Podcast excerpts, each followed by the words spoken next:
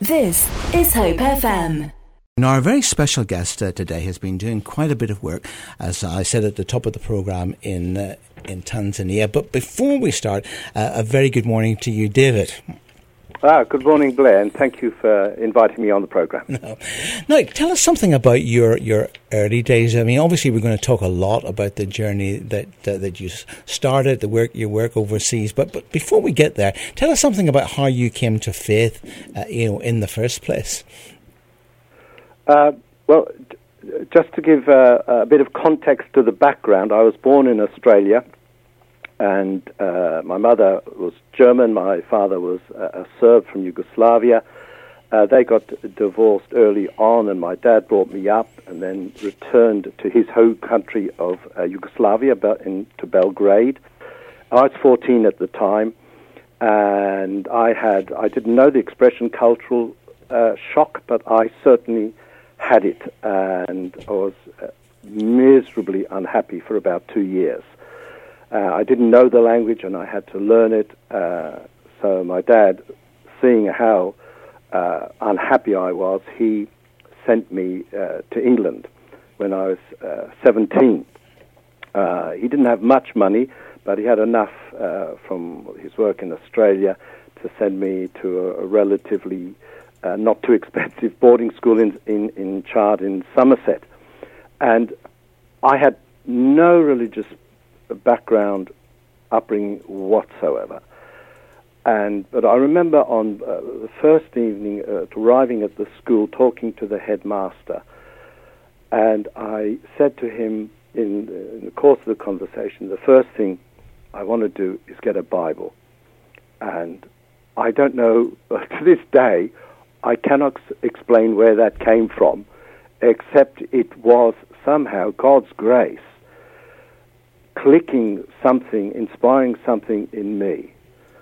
And true to my word, there was a lad there who had an old Bible, and so I bought it off him, I think, for 2 shillings. This would have been 1968, and I was 17, and I read the Gospels, and I read them again, and loved the person of Jesus, how he dealt with the hypocrisy of men, but had no idea whether he was God's son, whether he was alive today. No idea. And how do you know?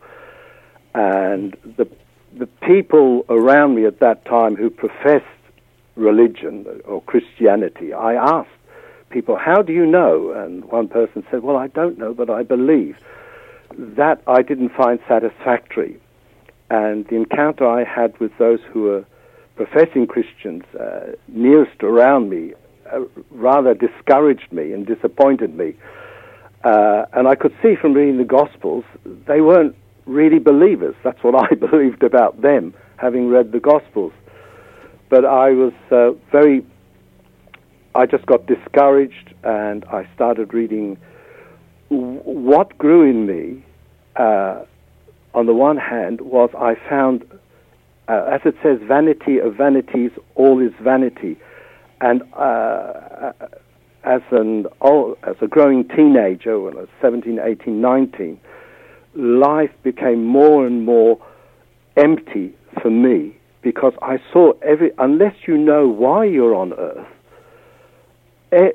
I couldn't see how you could be happy, how you could be fulfilled in just spending your time enjoying things, when at the end there might be just nothing, or there might be a God to whom you might be accountable. So it wasn't just intellectual inquiry. There was a drive in me to, which I understand to be the grace of God working in me. But I guess your experience would reflect a lot of people's experience. Sometimes in the early years, even in adult years, searching, maybe not even knowing what they're searching for, but knowing that maybe what they're experiencing in terms of faith is just not quite the real thing. Yeah. Well, I very briefly started to read philosophy to philosophers. I saw to see if I could find anything there. Then I saw that there were as many philosophies as philosophers. So I thought, if there's a God, he's got to be absolute. So I turned from the wisdom of men to more mystical avenues, Buddhism, and I tried transcendental meditation for about 18 months. That seemed to help.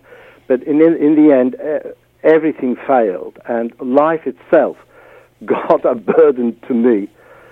And it so happened that I was spending a Christmas vacation with a Christian couple, and they were the first couple that I met who had a living faith, a faith that affected their conversation, their conduct, the direction of their lives. And while I was with them, what happened was I thought I was willing to sit in a lotus position and meditate on an apple for half an hour, to try and reach some superior state. And I thought, well, maybe this God, if he is God, the one I read about in the Gospels, maybe he doesn't let himself be judged. Maybe he does want me to accredit him with truth. My problem was, as you mentioned, for many people, how do you know which way is the truth? Which way? You can't just suddenly decide. But this is the thought that came to me. Maybe he is God and doesn't allow himself to be put in the dock. So I just got on my knees and I just told Jesus that I was just open, honest with him. I said, I don't know if you're risen from the dead, but if you want me to believe that, I'm ready to believe that. I don't know about the virgin birth, but if you want me to believe that, I'll believe that. And I probably did that with two or three things, and then I thanked him for dying for my sin. Now, I didn't need any convincing that we are sinners. Knowing my own heart and the bitterness, the hatred I had, the uncleanness. I didn't need a theological treatise or anyone to preach to me that I was a sinner. Knowing my heart, I could understand that someone like the Son of God would need to die for me to change that and cleanse me. So I thanked him for dying for me, to forgive me. After that, I didn't consider myself a Christian. I just left it with God, and it was the next day I was going down the stairs at the house I was staying in, and I suddenly stopped midway, and I just knew that Jesus Christ was the Son of God and that I was his. And that is a knowing that you can't explain. It doesn't result from someone convincing you, giving you arguments. Jesus said to Peter, "You're blessed, Peter, because flesh and blood hasn't revealed it to you, but my Father who is in heaven." And that's what it was like, not having been convinced by rational argument, but by humbling myself and believing him. God just comes and, in a sense, reveals himself to you in a way that is indisputable. That was then the beginning of my, as it were, Christian life there. Sorry about that. My mobile phone is going off. I'm just switching it off. Yeah, well, actually, I'm going to have to trust you to interrupt me if I get too long, But to be quite honest, you were in quite of a flow there, and clearly, I was riveted to what you were saying, because I think also it reflects the experiences of many, many people. That somehow a lot of people are searching for the truth and not knowing, what the truth actually is. But of course, as you were saying, you had something. Experience of a direct revelation from God. To what extent did other people help you, in those early days, or did you find that there were too many people that you personally could rely on for, pointing you in the right direction or giving you some tips as to how you might find God for yourself? Well, as I said, up to that time, apart from that Christian couple I was staying with, there was no one. I even went to the local vicar before that time with another school friend, because we had long debates about this. And we went to the vicar, and he was all very polite. After about 20 minutes, I said, look, can we get down to what we've come for? And I pressed him, how can I believe? How do you know there's a God? And he said, well, there has to be a first cause for everything. Well, I'd already read that in Aristotle about the first cause, so I didn't find that very helpful. In the end, I, as a non-Christian, as an unbeliever who was seeking, I got so frustrated with his answers that I said to him, look, for you, I am a black sheep. You're meant to bring me to Jesus. But there was no pointers, and it was one of the reasons I veered off in other directions. But it was the couple I was staying with, as I said, their faith was evident. Now, I suppose part of my journey, this is where it might differ from others. I knew Jesus was risen. I knew he was my Saviour. And on that first night, I had peace within. I went to bed, and for the first time, I thought, I've got peace. This is Hope FM. Of course, David, your testimony was pretty much about how, although you had the support of those lovely people that you were living with, that you had that almost that personal revelation direct from God himself, giving you that assurance that in fact that you were his. Yeah. How did things progress from then? Did it get better in terms of support? Well, what in terms of support, what is truly significant, which I'd have to mention, because everything flowed out of that. Although I had peace, as I said, peace in my heart. Did I pray? No, I didn't. But I thought, I'm a Christian now. I should read the Bible, and I'd read the Gospels, so I started to read the next book, which happened to be the Acts. I read chapter 1, I read chapter 2, and that was it. I couldn't make head or tail of it. I had no understanding. It was just beyond me. And I at that time, I went to see another teacher. This was during the vacation time, and gave him sort of my testimony up to then. He gave me a book, which actually was a denial of the virgin birth. It seemed to make sense to me. Looking back now, I see it totally different. But what is important, I suppose, in my journey, so significant, that I turned to the Lord. I had an inward knowledge that he was alive, that he'd forgiven my sins. But things were not alive, as it were, in me. And the only thing that came to me, I didn't pray for several. It didn't bother me that I didn't pray. I was just glad that the Lord had revealed himself to me. But what was one thing that was really in my head and heart was, I must be baptized. Now, this Christian couple went to a church that I'd been with them once, but I found them rather emotional. But they did baptize by total immersion. And having read the Gospels, as I understood it, Jesus was baptized by total immersion in the River Jordan.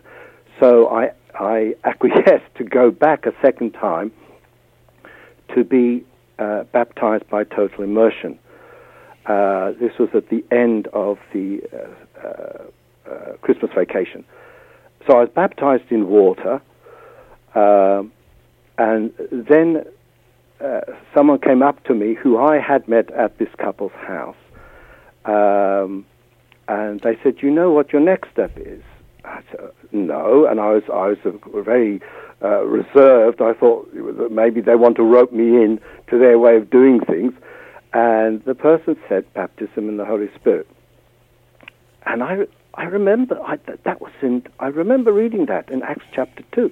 So I said, okay, I had no understanding of anything. And so two people prayed for me to be baptized in the Spirit. And I didn't know what to expect. But they encouraged me to say something. As they were praying, I tried to speak, and my tongue stumbled, and I leapt back as this flow of language came forth. I wasn't, in that sense, trying to repeat or produce syllables. It just flowed. And that evening, it was easier for me to speak in tongues than in English. And what happened on that evening was I believed in the Lord, but on that evening it was like, heaven came down and glory filled my soul, as the song says. It was the presence of Christ himself coming into me, making me so aware of his presence, of his goodness. I was overflowing with joy and peace. It was, to use the expression, out of this world. And it was most definite experience. The next day, I had to go back to school. I had a study bedroom. It was the most natural thing for me to get down on my knees. I prayed in tongues. I prayed in English. I prayed for other students at the boarding school, some of whom then later did turn to the Lord and got saved. It was just natural to pray in an extended way. And then I opened my Bible, and it was like someone turned the light on. I read Acts chapter 1. I started reading and reading and reading. I read through the New Testament. And I suppose the best way to explain it is like someone turned the light on. It all made sense. It was drink to me. It fed me. It blessed me. So with regards to support, I must say on that evening when I was baptized in the Holy Spirit, it was the support of the Holy Spirit that dramatically changed my Christian life.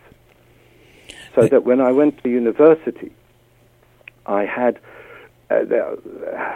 quite a bit of free time, and I spent hours and hours over weeks and months just absorbing the Scriptures, New Testament and then the Old Testament. Sorry, yes, carry on. I was just going to ask, what did you go to university to study, David? Well, I originally had applied for literature, German literature. That was before I was converted, because I thought I loved mathematics, but I chose literature. I thought if I read literature, it might help me discover people who'd found God. But when I was converted, I had no interest in literature anymore, because maths was my thing. But I'd got a place for German literature at University College in Wales, so I had to choose a subsidiary subject, so I did German and theology. And that's what I studied. So that was fundamental, because obviously, as we will talk a wee bit later in the programme, obviously languages have become very, very important to you. And I know that you speak Swahili, but I guess that those early days, those formative training. So was university life then a really positive experience for you for what was to follow? Yeah, yes, I think. In the end, I had to discipline myself to give myself to study my academic studies responsibly and faithfully. But it was a time of being grounded in God's Word, in the Scriptures. And they were very blessed days indeed. And were you able to find good fellowship? I mean, obviously you explained earlier on about being baptised in the church. During those formative years, did you find a good church and other people at university who you could fellowship with? Yes. In fact, there was an evangelist called Peter Scotland at that time, about 1971. And he was holding evangelistic meetings around in Wales, and people were being saved. It was quite a little move of God. And people got saved in Lampeter, where I was. People had been praying in a little church, and people were added to the church, were being converted. And so there was a little church. Some of them were fresh believers, like myself. And so it's a lovely little community of believers. It wasn't a big church, but so I attended that church on Sundays and at their Bible study and prayer meeting. This is Hope FM. Well, my very special guest today in the programme is David Stamen. We've heard about pretty much the direct interaction of God that brought him to faith. And then, of course, the baptism of the Holy Spirit. I guess that the baptism of the Holy Spirit, David, for you more than anything else, brought everything real. I mean, you started off by saying that right in those early days, you were just looking for the reality. But I guess that having that experience, and of course you were given the gift of tongues for prayer and so on, that must have been a great help and support to you. Well, yes. I mean, that's what Jesus said, I'll send a comforter, a helper. And that's exactly what the Holy Spirit is, and that's what he did. And just to bring home the reality of these things. Like previous to the baptism of the Spirit, in my experience, this chap gave me this book about the virgin birth and trying to deny it, and it seemed to make sense. As soon as I was baptized in the Spirit, that was water off a duck's back. The reality, the Word of God just became alive to me.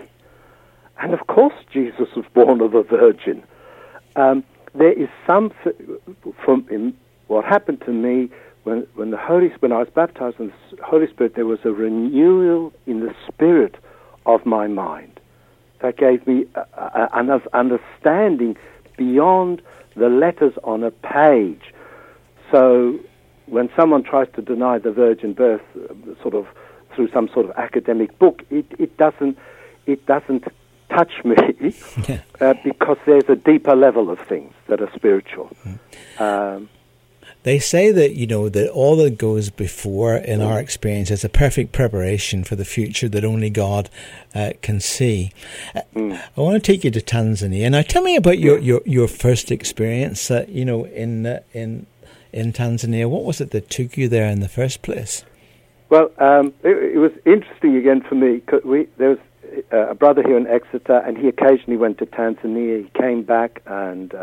my wife and I loved listening to his reports, and on one such occasion I came home in the evening and I thought, well, here's a brother from our church, he goes to Tanzania, he comes back, I enjoy his reports, but that's all it is for me. And I thought, well, here's someone wherein God has put us in this church, he goes there, and I just felt I should pray as a matter of faithfulness. Not that I had a burden for Tanzania, but I just thought, we're in the same church. This is what the Lord has given us in this little local church. And just to be faithful, I started to pray for the work of God in Tanzania. And over the months, as I prayed regularly, I started to feel I would be going. And I remember it was February 1991, where I said to myself, in my head, in my heart, I said, I could buy a ticket now for September. I am going to Tanzania. And this wasn't to do with a desire to go or some burden for international work that I had. It was just there. And So I thought, I'm not going to say anything, certainly not going to write a letter saying I believe God is calling me to Tanzania, to a pastor out there. I just waited. And then this brother, he came, I think it was in June 1991, to our house. My wife was, I think, 5 months pregnant. She was expecting our third child in September. And he said, look, David, I've had a letter. They've got a new conference of village churches in the Iringa region. They've asked someone from North America. He sort of let them down. They've got a desperate plea. Can I come? I can't go. Can he find someone else? And he said, I could only think of you. And I said, well, what month is it? And he said, September. So I looked at my wife, because she was expecting our third child.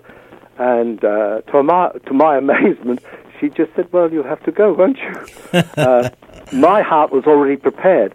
And again, nothing like that had occurred to me before or since. It was unique, the way I just thought the Lord was very gracious to me in showing me, look, what's going to happen is not just the result of human contacts, but it's something that he sort of prepared or planned for me to do. And so I started going in 1991 to Tanzania to preach and to teach in churches. And I've been going basically once a year. At least, now that I'm retired, I try to go twice a year. Now, you obviously you learned the language, which of course, I guess, going back to your university days that you talked about, earlier on, you were sort of set up for all of that. Now, was Swahili hard to learn? Relatively speaking, Swahili is an easier language. I'll keep it short. There are reasons why, but it is an easier language. But you are right. Knowing how language works grammatically helped me a great deal in learning the language more quickly, putting the components together. And so I can now, socially, I can speak Swahili, difficult to preach. Although I lapse in Swahili when I'm preaching out there, it's difficult because of the idiomatic phrases and fluency I'm normally interpreted. But socially I speak, Swahili with them. Yeah. So tell us something about the work in Tanzania. What's the spiritual temperature like there, and the people that you're working with? I mean, I know you work in the city and so on, but you were working in the village communities, weren't you? Oh, for years. That's where I started. Yeah, I was in the villages, various villages in different areas of Tanzania, sleeping in mud huts. Loved it. No snakes. No, have I? I don't think I've seen a snake. No, had to remove scorpions a couple of times from my room. But I love being among the people, and I don't. You can't go without learning the language, and it blesses them when they see you've made an effort. Because how can you know the people without knowing the language and the spiritual temperature? Now, that is a big question. Christianity is very widespread in Tanzania, as it is in quite a few sub-Saharan African countries, and even in a town or a smaller town or large village, you can find several churches of different denominations. And I suppose, as here in Europe, there is a mixture of things. There is a mixture of things. And obviously, you work along the indigenous churches there, and is a lot of your time spent, with pastors out there, training them, helping them, supporting them, as well as obviously directly preaching in the communities where you find yourself. At the moment, there is one particular Pentecostal denomination where there is a wide open door now, and the pastor there, and we are now good friends. I spoke at his little church. To cut the long story short, I got invited to the Archbishop's church to speak there. So that it's one of the Assemblies of God churches out there. They have 5,000 churches, and now this pastor, my friend, he's getting so many invitations. Because he invited me to speak at a youth conference, and there were other pastors and bishops there from this AOG, and there is just a stream of invitations to local churches in Dar es Salaam. Ministering in Dar es Salaam is more of a recent occurrence in what I've been doing in Tanzania. I had been praying for some years that the Lord would open doors in Dar es Salaam, because I'd mainly been in the countryside, out in the scrublands, and I just felt to pray that the Lord will open things up in Dar es Salaam, which has happened over the last 3 or 4 years. So this pastor, he's at the moment taking me around various churches. So I'll speak at individual churches. Last year we held a pastors' conference, and they want to do that again. And for me to speak at another youth conference as well, which I love doing, to have several hundred young people there. When I go for about 3.5 weeks, and I speak virtually every day, at least once a day when I go. And you can't go without giving support. Because there's quite a bit of poverty there, David, isn't there? Yes. Nearly everyone that I know closely is poor, or very poor, hand-to-mouth existence, especially at this time with the climate is changing, and past 4 or 5 years, crops are regularly being destroyed either by floods or by lack of rain, and now with COVID, people are really hard-pressed. So in the past few months, apart from other support, I've been sending money for food for families. Yeah. And are you able to get support? Do people give you money in order to support that work? Are you able to do what you're doing now, talking about the work, and other people recognising, yeah, I'd like to support that? Well, I've never asked for donations. I've never made an appeal for money ever, but some of my family give, and some church members. And it's interesting just now with this particularly difficult situation. There's a few other people here in Exeter and within the church who are also giving regularly. So that has made quite a change to things, and enabled me to help some families. At times I send money for up to 20 families, but not just token amount of food, but a bit more substantial to keep them going for several weeks. For more inspirational interviews, podcasts and Hope FM Best Bits, visit hopefm.com/listen again.